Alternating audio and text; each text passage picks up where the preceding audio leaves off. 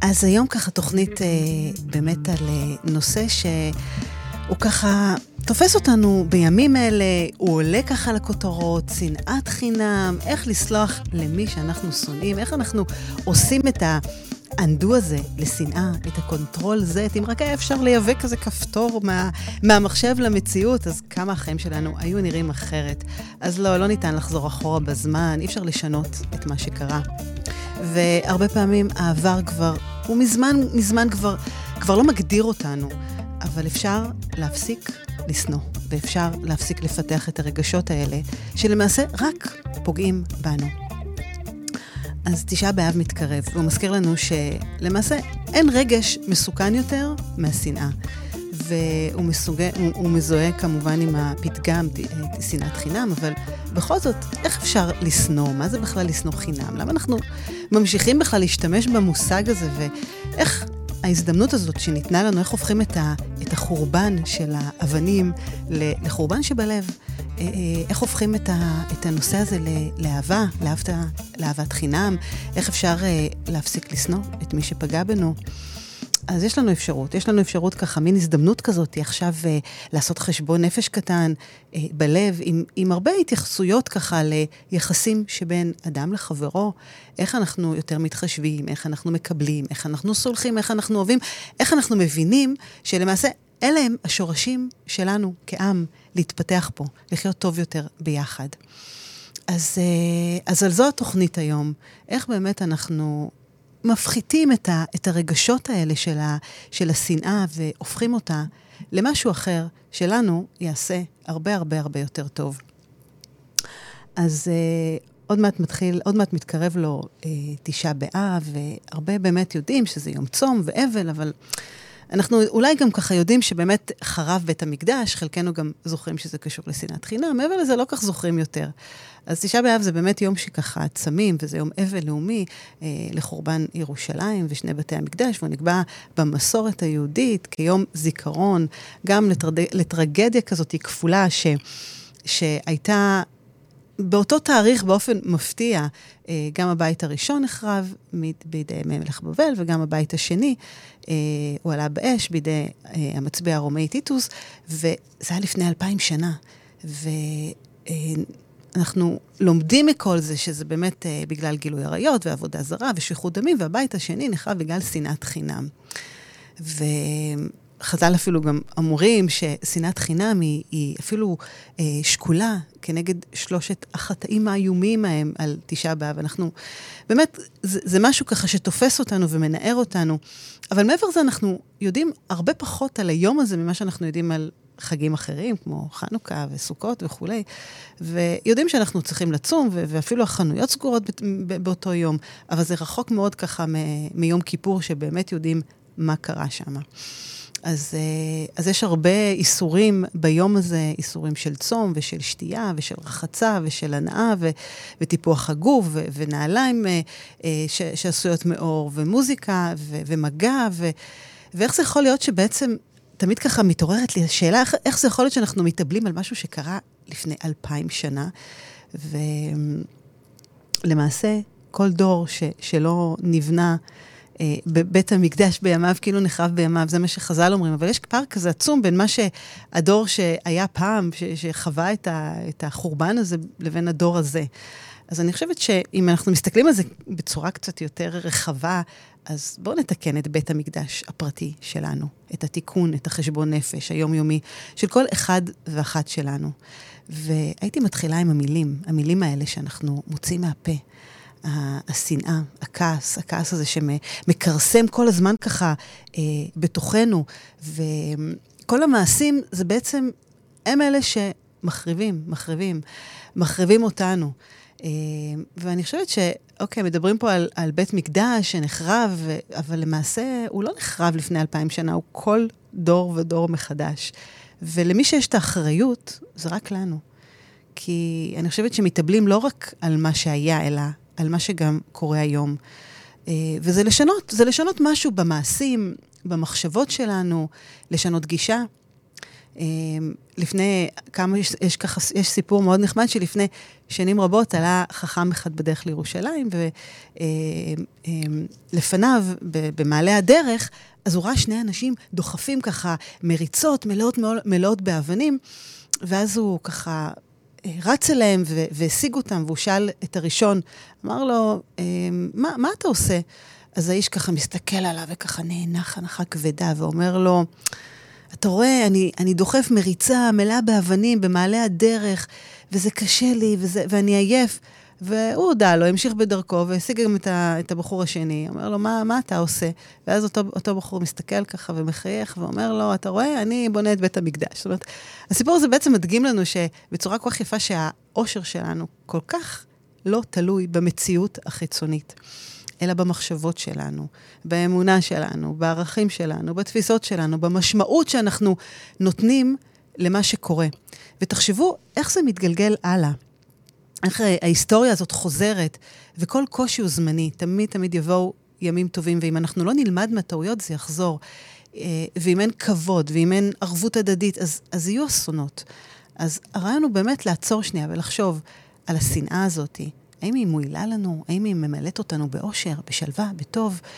זה, זה שאלות ככה שבאמת, הן קודם כל שאלות פנימיות, אבל אני רוצה גם לחזור רגע לנושא הזה של המילים, כי אנחנו כל הזמן מדברים ומדברים, והרבה פעמים גם לא, לא עוצרים רגע ולחשוב על מה שאנחנו הולכים להגיד, והמילים, למעשה, הן נשארות, הן לא עפות ברוח. הן לא יכולות לעוף ברוח.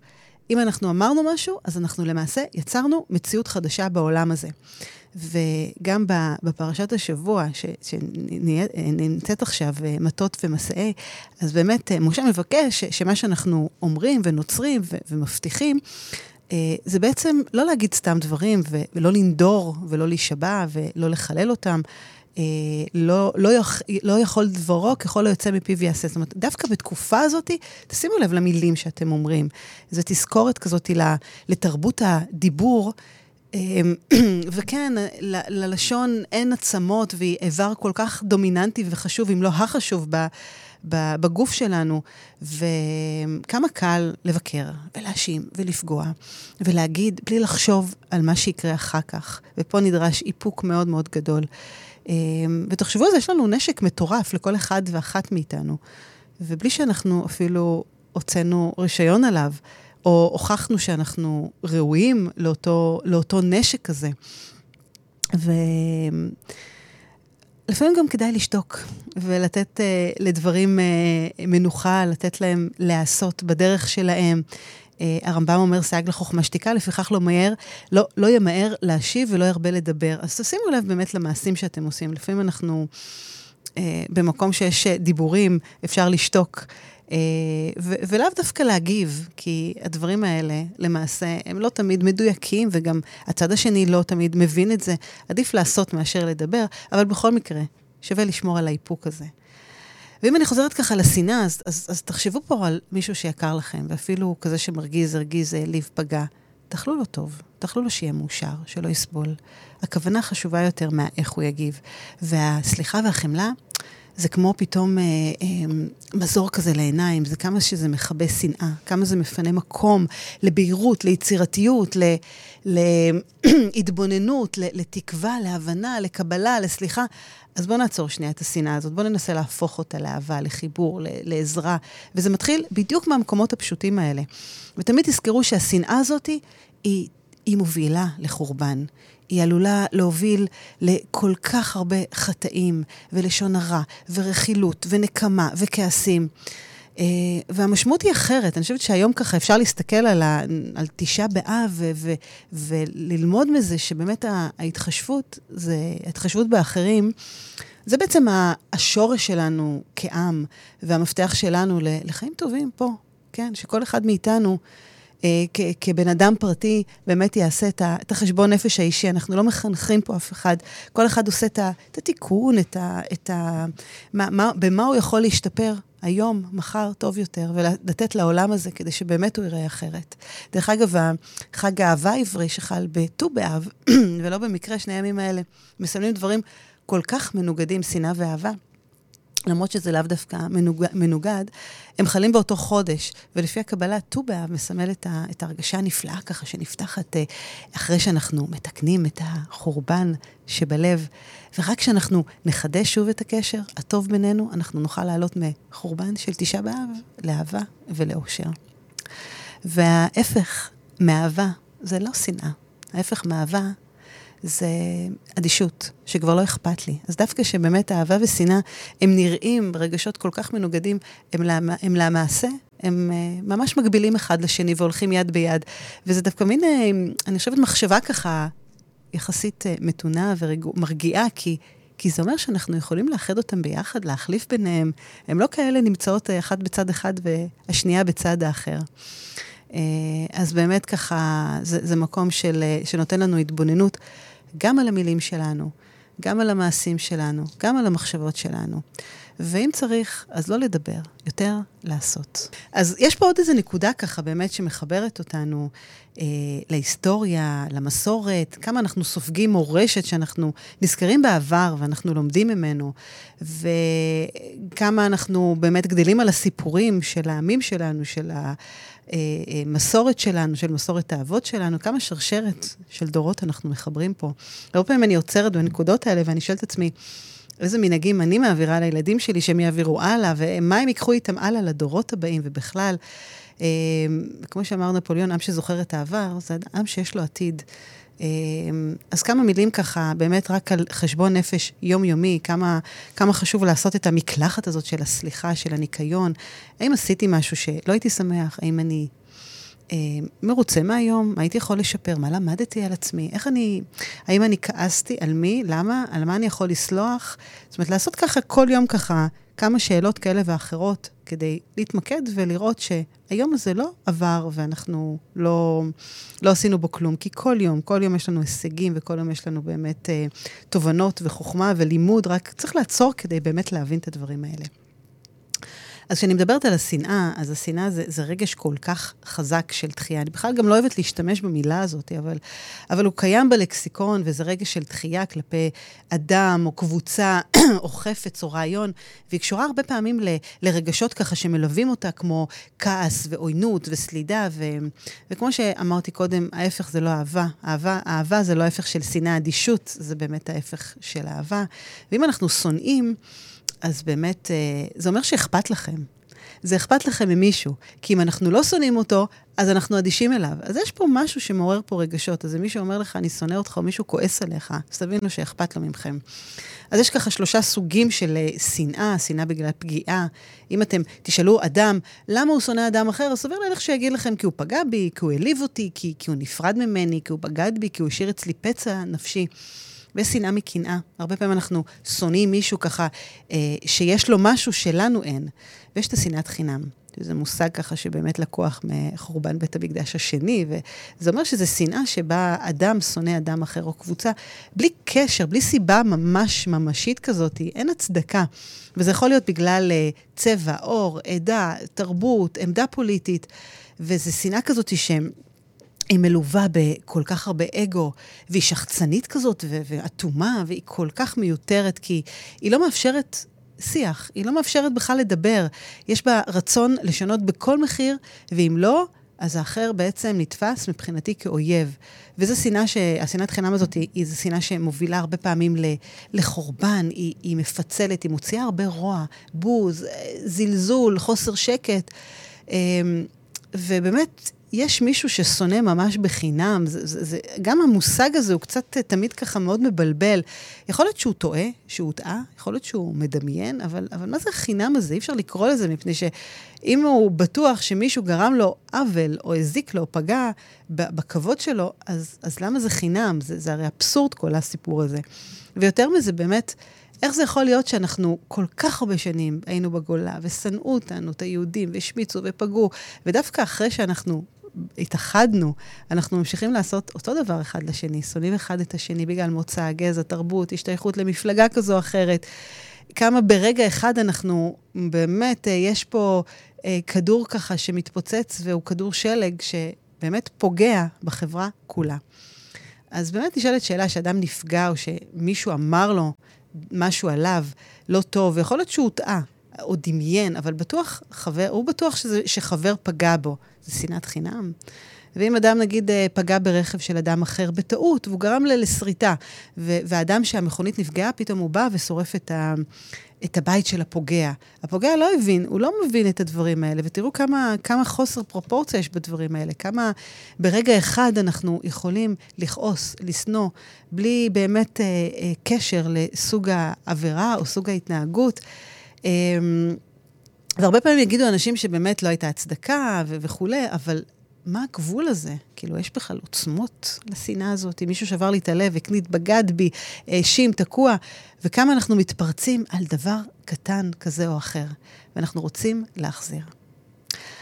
אז איך סולחים לאדם שאנחנו שונאים? איך אנחנו עושים את ה undo הזה לשנאה, את ה control Z? אם רק היה אפשר לייבא את הכפתור הגאוני הזה מהמחשב למציאות, כמה החיים שלנו היו נראים אחרת? אז לא, לא ניתן לייבא אותו, לא ניתן לחזור בזמן, בעבר, אבל בטח שאפשר להפסיק לסתור. אז נכון, זה קשה. קשה להפסיק לשנוא, קשה לסלוח לאדם שאנחנו שונאים, כי יש פה אגו וכבוד ונקמה שמחפשת צדק, ויש הרגשה שכל עוד אנחנו שונאים או כועסים, אז, אז יש לנו מין איזה נשק סודי ככה, שאנחנו יכולים בעזרתו להגיב על, ה, על הפגיעה הזאת, ולא להישאר פראיירים. וכל מי שהרגיש פעם אה, באמת אה, כעס ושנאה וטינה לאורך זמן, הוא יודע שיכולת להשתחרר מה, מהרגשות האלה, וואו, איזה הקלה עצומה.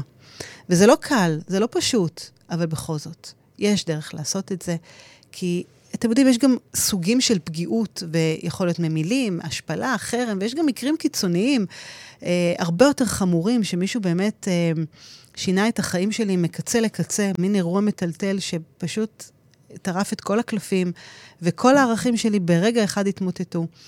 Um, אתם זוכרים את הצלקת uh, שיש לארי פוטר על המצח, זו שעשה לורד וולדמורט, וארי פוטר היה בערך בן חמש, שוולדמורט רצח את שני הוריו, וזה בדיוק מקרה קיצוני שעשה לארי פוטר צלקת. ותשימו לב כמה הצלקת הזאת היא קושרת אותו כמו ברית ככה שהיא לא יכולה להשתנות לפוגע. וזה חיבור הרסני. ואותו דבר בדיוק אנחנו, שמישהו פוגע בנו, אנחנו ממש כורתים מעין ברית איתו, ברית הרסנית, כמה שאנחנו שונאים אותו. והברית הזאת היא גורמת לצלקות והיא משפיעה על כל כך הרבה תחומים בחיים שלנו. אה, וזה משקולות, זה אבנים שאנחנו סוחבים איתנו לכל מקום, וזה זולל כל כך הרבה אנרגיה בכל מעגלי החיים. והארי פוטר, אם הוא היה מסוגל לראות את uh, וולדמורט, שרצח את הוריו, גם כילד יתום, ולראות את, ה, את מכלול ההתנהגויות, כמובן לא להצדיק את זה, אבל מה גרם לו ל, לרצח, מה גרם לו להפוך לכזה בן אדם, זה יכול לסייע לו להיפרד מחלק מהרגשות האלה, להקטין, להקטין את המשקולת. אנחנו לא יכולים לשכוח דברים, אנחנו לא יכולים למחוק דברים, אבל, וכמובן לא לתת להם לגיטימציה, אבל כן לשחרר אותם מהעבר, כן uh, בעצם uh, להתיר את. הקשר הזה ואת הברית הזאת ש, שנקרתה, והיא פוגעת, והיא מעכבת. ופה באמת נכנס הנושא של הסליחה לאנשים שאנחנו שונאים אותם, שפגעו בנו. ותשימו לב כמה היא לא מבטלת את מה שהיה, אבל יש בסליחה הזאת פוטנציאל לשחרר את העתיד, לסלוח, להמשיך הלאה. כי תזכרו שאני סולח למישהו שאני שונא, אני לא מסיר אחריות ממה שהוא עשה לי. אני כן משחרר את עצמי.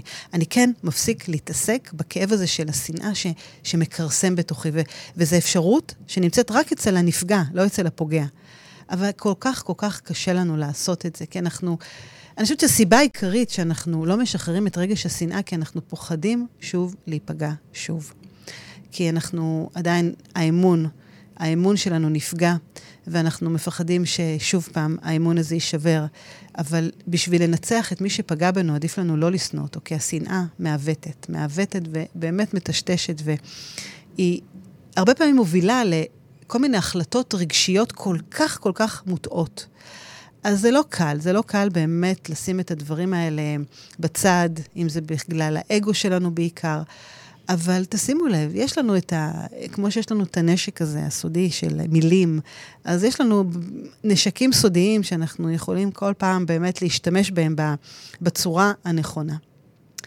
אז באמת אה, הרעיון הוא להכניס, להחליף קודם כל, אני חושבת, את המילה הזאת בכעס, כי השנאה הזאת, כשאומרים אותה, היא רעל, היא באמת, אה, אה, היא, היא לא עושה לנו טוב.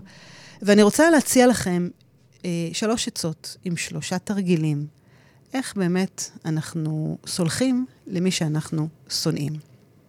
אז הנקודה הראשונה זה הבנה. קודם כל, תבינו שהשנאה הזאת פוגעת בנו. כמו שאמרתי קודם, האויב נמצא בפנים, והרבה פעמים אנשים לא מודעים שהסיבה שהם סובלים בחיים, והם פחות מאושרים, ופחות שמחים, ופחות אה, אופטימיים, ו- ופחות יש להם אנרגיה ומוטיבציה, והם לא מגשימים את החלומות שלהם, ולא בא להם. הרבה פעמים הסיבה לשם זה התקיעות הזאת ב- ב- בכל מיני מקומות. זה בגלל שבאמת יש שאריות, שאריות של כעס, שאריות של שנאה. גם אם אנחנו חושבים שאנחנו שחררנו, עדיין אם באמת ב- ביום-יום אין לנו את, ה- את המצב רוח הטוב הזה, ואנחנו לא מגשימים ומתקדמים ואין את התנועה הזאת, אז כנראה עדיין יש את הרגש הזה של הכעס והשנאה שנמצא בפנים. אז באמת, אה, האויב נמצא בדברים ש- שלא שחררנו, שלא הצלחנו לסלוח, שלא עברנו הלאה. ותזכרו שכל מה שאתם מחזיקים בראש, אצלכם ובגוף ובנפש, זה מרעיל אתכם. תדמיינו שזה כמו מים שאתם שותים והם מעולים בכל כך הרבה מרירות ובכל כך הרבה כעס. אמ, וכשאנחנו שונאים אחרים, אנחנו מאשימים אותם. וכשיש אשמה, אין שפע. והרגש הזה, הוא פשוט ממלא אותנו מכל מקום אפשרי. אז מה שאני רוצה להציע לכם, תתארו את הסיטואציה של מישהו שפגע בכם, מישהו שאתם uh, שונאים, מישהו שקשה לכם לשחרר את הרגש הזה. תתארו את הסיטואציה משלוש נקודות מבט. אם אתם באמת בחרתם פה לסלוח, לשחרר, להמשיך הלאה, תתארו בכתיבה. ועדיף בכתיבה, כי אז הדברים נראים ככה בצורה הרבה יותר ברורה. תתארו את זה משלוש נקודות מבט שלכם, של הפוגע, ושל זה שעולה למרפסת ככה דמיונית ומתבונן מלמעלה. כי כשאנחנו נעשה את זה, אנחנו פשוט נראה את הדברים פתאום אחרת. אנחנו נקבל איזו נקודת מבט ככה שונה על כל הסיטואציה. הנקודה השנייה, איך לסלוח למי ששונאים, זה חמלה. כן, מה מביא אנשים טובים לעשות מעשים רעים? מה מכשולים בדרך? מה עוד אין להם את הכלים הנכונים, אה, כמו שיש לנו? והחיים הם מסע ארוך ומפותל, ש, שבדרך אנחנו פוגשים כל כך הרבה הזדמנויות, וכל כך הרבה מהמורות קטנות וגדולות, שהרבה פעמים מסיטות אותנו מהמסלול, ויש בהם ניסיונות ואתגרים רבים. ובכל רגע יש לנו הזדמנות לבחור מחדש, לשים ברקס ולעצור ולהחליט לאן אנחנו פונים. ואנשים מתנהלים בדרך שהם מכירים, לפי מה שהם למדו וחוו בחיים שלהם, ולפי מה הרגשת השייכות, המשמעות, התשומת הלב הזאת, היא הרבה פעמים אני חושבת שהיא מעוררת ככה הרבה פעמים מין איזה רוח שטות או, או, או מעידה כזו או אחרת, וזה לא אומר שאנשים רעים מטבעם, זה לא אומר שהם התעוררו בבוקר ואמרו, היום אני רוצה לעשות משהו רע למישהו אחר. זה אומר שהם אנושיים והם טעו. ו... כל עוד הם באמת מבינים את זה, ולקחו אחריות, וביקשו סליחה וחרטה אמיתית, הם מבינים את המשמעות של המחיר שעליהם לשלם. מי אנחנו שנמשיך לשפוט אותם ולשנוא אותם? וגם אה, אני חושבת שבכל אה, דפי ההיסטוריה ובכל היהדות באמת מדברים כל הזמן על התיקון ועל האפשרות לתקן. אם אנחנו באמת לוקחים את האחריות ומבינים ומשפרים את, ה, את, ה, את הדרך שלנו לעתיד, ואנחנו עושים באמת את, ה, את הווידוי הזה קודם כל אה, עם עצמנו, ואנחנו מתחרטים עליו, ואנחנו משנים הרגלים, ואנחנו לא חוזרים על ההתנהגות הזאת בעתיד, אז מי אנחנו שנמשיך לשפוט ולשנוא אותם, ונמשיך גם, יותר מזה, להרעיל את, חיים, את חיינו.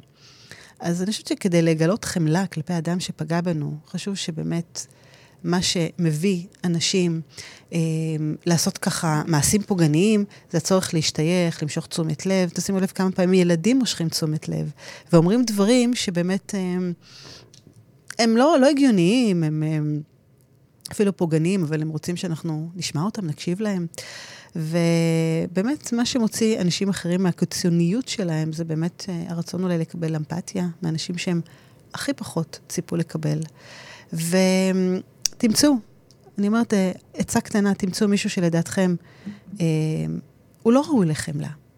ודווקא במקום הזה, תנו לו את החמלה.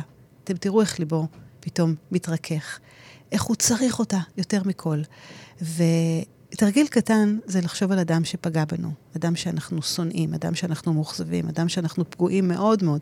תרשמו על דף את כל התכונות הטובות שיש בו. עכשיו כן, תתאמצו. ממש ככה, קחו פנס ו- ו- ותאירו ככה מה טוב אצלו, מה פחות טוב, מה בסדר. אף אחד לא יודע באמת מה עובר לאדם שבלב, והכי הכי קל לנו לשפוט. ויש ככה, אין לנו מפתח סודי למוח שלו, תב, תביטו ברשימה, אבל תסתכלו על היש במקום על האין, כי, כי מבט קרוב לסליחה ולחמלה, זה בדיוק המקום הזה שאנחנו משחררים את השנאה, או לפחות מפחיתים אותה, את העוצמה שלה.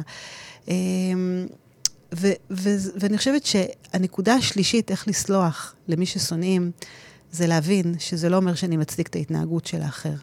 זה לא אומר שאני מצדיק את מה שהוא עשה לי, את הפגיעה. זה אומר שאני סולח לאדם שאני שונא, אני לא מסיר את האחריות ממה שהוא עשה. אני מפריד את האדם מהמעשה.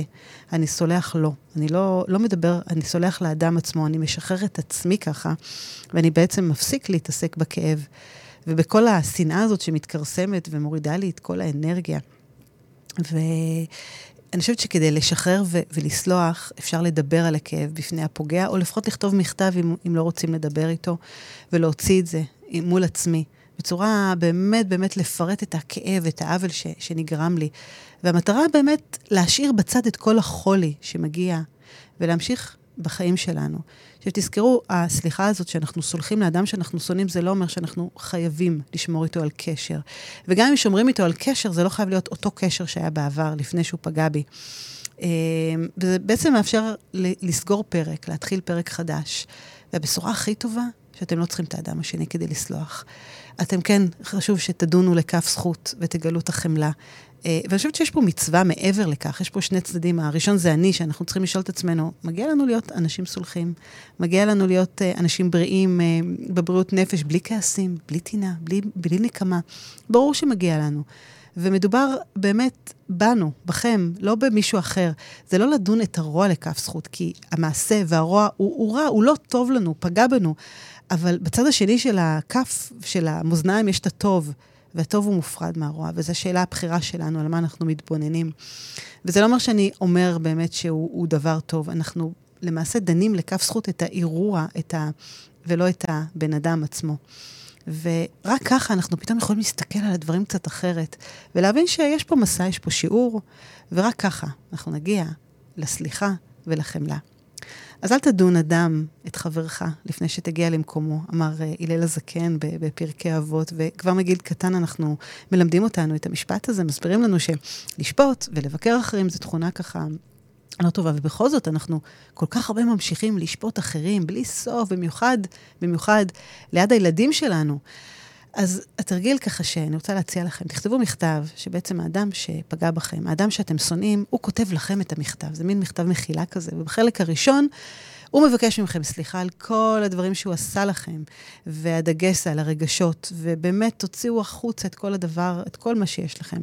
בחלק השני הוא מסביר לכם למה הוא עשה את זה, אבל בלי תירוצים, הוא פשוט מסביר לכם מה הוביל אותו להתנהגות. והשלב השלישי, בחלק השלישי, הוא כותב לכם פרגונים ומחמאות, הוא ממש מאיר בפנס עליכם. ובשורה האחרונה הוא מבקש סליחה מעומק הלב, ומבקש את המחילה, מבקש שתפסיקו לשנוא אותו. אז תזכרו, כששואלים אדם, פעם היה סיפור על אדם שחזר מהשבי, ושאלו אותו, אתם, אתה סולח לאנשים שלקחו אותך בשבי? והסתכל עליהם ואמר, לעולם אני לא אסלח להם. אז הם אמרו לו, סימן שאתה עדיין לא יצאת מהשבי. אז אנחנו לא יכולים, לא צריכים לסלוח על כל דבר, אבל אנחנו כן יכולים להרפות או להפחית את העוצמות האלה בהרבה מאוד מקומות שאנחנו שומרים טינה, ואנחנו בעצם צריכים את הפקק הרגשי הזה פתאום לפתוח. וזו מיומנות מורכבת, צריך לעשות אותה נכון, ובצורה ככה שבאמת תאפשר לי להסתכל על דברים ככה קצת קצת אחרת. בואו נדבר קצת על נקמה. כמה שאנחנו, הרבה פעמים, שיש לנו את הרגש הזה של השנאה, כמה הנקמה עולה, ונקמה זה שאנחנו רוצים לעשות משהו רע למי שנתפס בעינינו כמי שעשה לנו רע. אנחנו מחפשים את הצדק הזה. לפני, הרבה, לפני כמה זמן ראיתי סדרה שנקראת הנקמה, ומסופר על נקמה שניהלה חיים שלמים, עד כדי כך שבאמת... אה, כל כך הרבה הזדמנויות התפספסו מהדרך, וזו נקמה כזאת שלא הייתה מוכנה לשמוע על הסליחה, למרות שהסליחה הכתה בה כל החיים, והזכירה לה שאפשר להשאיר את העבר מאחור, לפתוח דף חדש במקום לנקום ולהרוס עוד חיים אחרים. וכמה השרשרת הזאת היא באמת כל כך הרבה פעמים uh, ממשיכה, כמו כדור שלג. כמה היא הורסת משפחות שלמות, כמה הדברים יוצאים משליטה, כמה זה מכה בנו בחזרה. ובסדרה הזאת של הנקמה מסופר על, על אישה ככה בשם אמילי, שהיא מגיעה לעיירת חוף, היא שוכרת שם בית, זה בעצם היה בית הילדות שלה, ליד איזו משפחה שנקראת משפחת גרייסון, והבחורה הזאת, אמילי, היא בעצם אה, מישהי ששינתה את השם שלה, ואבא שלה הופלל בעוון בגידה שהייתה קטנה. ואחרי משפט ארוך הוא נשפט למאסר עולם, והוא נרצח בכלא על ידי סוכנים ואנשים שהפלילו אותו. ואותה בחורה בעצם הופרדה ממנו לאחר המשפט, היא לא ראתה אותו, והיא אחר כך חזרה ככה כאישה צעירה בשביל לנקום במי שעשה עוול לה ולאביה. ממש היא הולכת אחד-אחד. וכל הסדרה ככה מתמקדת בה, בתוכנית שלה להרוס כל אדם ש, שבעצם לקח ממנה משהו בהפללת uh, אביה. והיא הורסת, היא הורסת והיא פוגעת, ו, ו, והדברים ככה קצת משתנים. פתאום uh, באמת... Uh, אני, היא מסתכלת והיא בוחנת והיא אומרת, אוקיי, כמה, כמה זה לא באמת נותן הרגשת סיפוק, ואם זה נותן הרגשת סיפוק, אז אה, לא משהו שנמשך לאורך זמן. אז כן, קשה לסלוח למי שפגע בנו ושבר לנו את הלב, והנקמה הזאת היא כל כך כל כך אה, משמעותית. ויש באמת אומרים לנו ב- בכל מקום אפשרי, ביהדות והרמב"ם, אסור לאדם להיות אכזרי ולא יתפייס, אלא יהיה נוח לרצות וקשה לכעוס, ובשעה שמבקש ממנו החוטא למחול, מוחל בלב שלם ובנפש נפש חפצה, וכמה אנחנו מדברים על לנקום או לא לנקום, מה יצא לי מזה, ו... ולא תיקום ולא תנטור. זאת אומרת, יש פה כל כך הרבה באמת אה, אה, מצוות של עשה ואל תעשה, אבל כמה קשה לנו ליישם את זה, כי אתם יודעים, בנקמה הזאת גם יש משהו טוב בה, כי היא גורמת לי להרגיש טוב. היא משקפת את אה, צדק, אה, את ההתגלות של האמת, היא מאפשרת לאדם לבטא את הרגשות שלו, לא, לא לחסום אותם. אה, אני חושבת שזה אולי משפיע ככה קצת קצת על הכעס בצורה כזו או אחרת. היא גם נוקמת, אבל היא, יש בה גם דברים פחות נעימים, כי היא נוקמת באדם עצמו. גם אחרי הנקמה, היא לא נעלמת, היא מלווה במין חוויה כזאת של כעס ושנאה ומחלוקת, והיא זוללת מוטיבציה. והיא גורמת לנו להרגיש לא טוב. יש בה עלויות גם הרבה פעמים, זמן, צריך להתאמץ, יש משאבים. אז היא לא תמיד באמת אה, עושה לנו את הדברים הטובים והפחות טובים, אבל, אה, אבל יש בה משהו ככה שבעצם מוציא אותנו אה, מאיזון, כי אנחנו... אנחנו רוצים מצד אחד שהיא תיעלם, כי אנחנו מבינים שהיא לא, לא משהו, היא לא עוזרת לנו. אבל איך אפשר בעצם לגרום לנקמה להיעלם? איך אפשר להשיג את אותה תחושת הטוב שנותנת הנקמה גם בלי לנקום? אז uh, אני חושבת שהשאלה הזאת, היא קודם כל צריך להבין שאדם נוקם בגלל שהכבוד שלו נפגע. והמניע, הסיבה העיקרית שאנחנו רוצים לנקום בחזרה זה האגו שלנו. כשהאגו נפגע, אז אנחנו רוצים לנקום. וכשאדם נפגע ולא נוקם, אז האגו שלו נשאר בעצם פגוע. וכשאנחנו נוקמים, אז אנחנו מרגישים טוב, כי, כי בעצם האגו ככה, אנחנו מלטפים אותו ומרככים אותו. אז בעצם, אה, כשאדם פוגעים בו באגו, אז האירוע גרם לאדם פחות לאהוב את המציאות. או יותר נכון, הכבוד שלו נפגע. וכשהכבוד שלנו נפגע, אנחנו לא אוהבים את עצמנו, מספיק ובאמת. ואם אנחנו רוצים להגיע לאותה תחושה טוב של הנקמה, גם בלי נקמה, בשביל זה אנחנו צריכים להתמקד בעצמנו. ו... אני חושבת שאם אנחנו נקבל וניתן כבוד ואהבה עצמית לעצמנו, זאת אומרת, מי שאוהב את עצמו באמת, אי אפשר לפגוע בכבוד שלו. הכל מתחיל בנו. אז הרבה פעמים אנחנו נותנים לכעס הזה להרחיק אותנו מהאנשים שאנחנו אוהבים, ולגאווה לבוא לפני אהבה, לפני, לפני, לאגו ולגאווה לבוא לפני אהבה. אז אל תיתנו לזה לקרות. תדעו לסלוח ולהעריך את מה שיש לכם פה, עכשיו. והנקמה הזאת, היא דורשת זמן ותכנון. לא חבל על הזמן, תחשבו מה אתם יכולים לעשות בזמן הזה. כמה דברים משמעותיים, במקום להתעסק באמת בדברים שרק יזללו לכם את האנרגיה הזאת. אמ, היא לא משרתת הרבה פעמים את הכאב. לפעמים ככה מלטפת לו, אבל אה, זה לא אומר שבאמת אמ, היא נעלמת, היא פוגעת בנו הרבה, שנה, הרבה יותר ממה שאנחנו אה, יכולים להפיק ממנה את המיטב. אז לא תיקום ולא תיטור. אז הנקמה והטינה הן שתי מצוות של לא תעשה, שקשורות זו לזו, והן עוסקות ככה ביחסים שבין אדם לחברו, וכשאנחנו אומרים לא תיקום, הנקמה היא אוסרת על נקמה.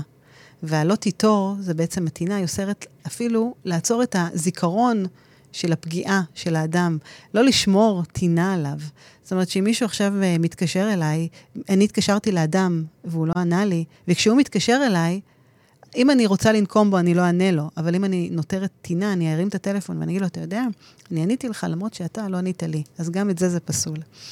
אמ, אז, אז באמת, אה, תזכרו שהרגשות האלה מורידים אותנו, שואבים לנו כל כך הרבה אנרגיה. אנחנו לא צריכים באמת להגיב בדיוק כמו שאחרים, גם אם אנחנו נפגענו. אז באמת תשימו לב שמה מה מנהל אותנו. ויש לנו הרבה פעמים ככה מידות טובות ומידות פחות טובות, וכל בן אדם יש לו קווי אופי כאלה ואחרים ותכונות כאלה. אז יש מידות קיצוניות, שזה הכעס והגאווה והאגו. ובאמת הפיתוי, וכדי לא לתת למידות האלה להשתלט עלינו, אז אנחנו צריכים להנהיג אותם בחוכמה, ועושים את זה על ידי השכל. והשאלה מי מוביל, השכל או הרגש. והיהדות מגדירה צדיק שמי שליבו ברשותו, ורשע כמי שהוא ברשות ליבו. אז תשימו לב על המידות הקיצוניות, באמת. כשאומרים לבן אדם, אל תהיה קיצוני, זאת אומרת, אל תיתן ל, ל, למידות של הכעס והגאווה והאגו להשתלט עליך. תנהיג אותם אתה בחוכמה. אל תיתן לנקמה, לשנאה, לנהל אותך. ותבינו, תבדקו כמה זה באמת uh, מגביל אתכם. כי השחרור הזה, קודם כל, אני חושבת שזה להתרחק מהדברים שבאמת זוללים לנו את האנרגיה, גם מהסביבה, ומכל מיני תסמינים, ולהתקרב למי שבאמת באמת יכול לשמור עלינו בצורה כזו או אחרת. אמ, והדברים האלה הם, הם לא פשוטים, כי, כי הם כל כך, כל כך, כל כך רגישים. וברגע האמת, שיש לנו איזה כעס או, או גאווה או שנאה שמשתלטים עלינו, אנחנו הרבה פעמים, יש מין איזה מסך כזה שחור שפתאום uh, מסתיר את הדברים האמיתיים. אז אני חושבת שאני, אחד הדברים פה הכי הכי חשובים, זה באמת לנהוג באיפוק, ולהבין שכל דבר אפשר לתקן, וכל דבר אפשר לקחת אותו. אה, למקום אחר. ובואו לא ניתן לכעס ולשנאה להרחיק אותנו מאנשים שאנחנו אוהבים, ולגאווה הזאת לבוא לפני אהבה. אל תיתנו לזה לקרות. שחררו את השנאה, תדעו לסלוח, להעריך את מה שיש לכם. העבר לא משנה, אבל העתיד כן. שום ברוגז לא יקלקל קשר מיוחד. תנסו לבנות את הגשר שלכם. וההפך מה, מהשנאה או מהשנאת חינם הזאת זה אהבת חינם. זה אהבה כזאת שבאמת עוקרת את השנאה הזאת מהשורש. והיום אנחנו ככה מדברים עליה, במיוחד אם אנחנו רוצים לנצח מישהו, מנצחים אותו בחום ובאהבה, לא במלחמה. המלחמה זה השנאה והנקמה. אם אנחנו נאכיל אותו במילים טובות, בהקשבה, בשיח, בתקשורת. וככה זה גם עובד עם הילדים, עם הבני זוג, עם אנשים שאנחנו לא מסכימים, עם העמיתים שלכם בעבודה, עם, עם, עם כל בן אדם. וכן, לא חייבים להסכים, אבל מאוד חשוב לנהל את השיח הזה באמת אה, אה, אחר ושונה. כי, כי לאהוב את השונה זה באמת אה, לא רק סיסמה. אנחנו יודעים לדקלם אותה, כי ברגע האמת, לקבל את, האח... את, האח... את האחר זה בקש שלום ורדפהו, בקש שלום במקומך ורדפהו, אומר רש"י, אבל באמת, לבקש שלום לא רק בסביבה הקרובה שלנו, אלא לרדוף אותו באמת במקומות שהם הרבה יותר קשה, הרבה יותר קשה ככה להסתכל ו... ולעשות את, ה... את החשבון נפש. אז uh, תשעה באב, הזדמנות, הזדמנות ככה שתשעה באב מגיע לאפשר לנו לעשות סוג של חשבון נפש קטן. אז לא חורבן של אבנים, אבל חורבן שבלב. ובואו נתייחס ליחסים האלה בין אדם לחברו, ואם יש בכם רגע של שנאה, שחררו את זה, תתחשבו, תקבלו, תאהבו, תגיבו באיפוק. ואני חושבת שאלה באמת השורשים שלנו כעם, להתפתח עם החמלה, עם הסליחה, עם ההודיה, עם הנתינה. זה המקומות שבעצם יובילו את כולנו למקום טוב יותר. ו... וזה חשבון נפש אישי, פרטי, של כל אחד ואחת מאיתנו. תודה שהאזנתם לעוד פרק בתוכנית סליחה יומיומית. אהבתם? דרגו אותי ב iTunes, תירשמו לפודקאסט, תשתפו עם חברים, והעיקר, אל תשכחו לבקר באתר שלי www.חדי.סליחה.co.il. תקראו על הסדנאות שלי, תזמינו הרצאות ועל עוד דרכים שאני יכולה לעזור לכם לשחרר את העבר, לשחרר כעסים ולסלוח לעצמנו. אז נתראה בפרק הבא.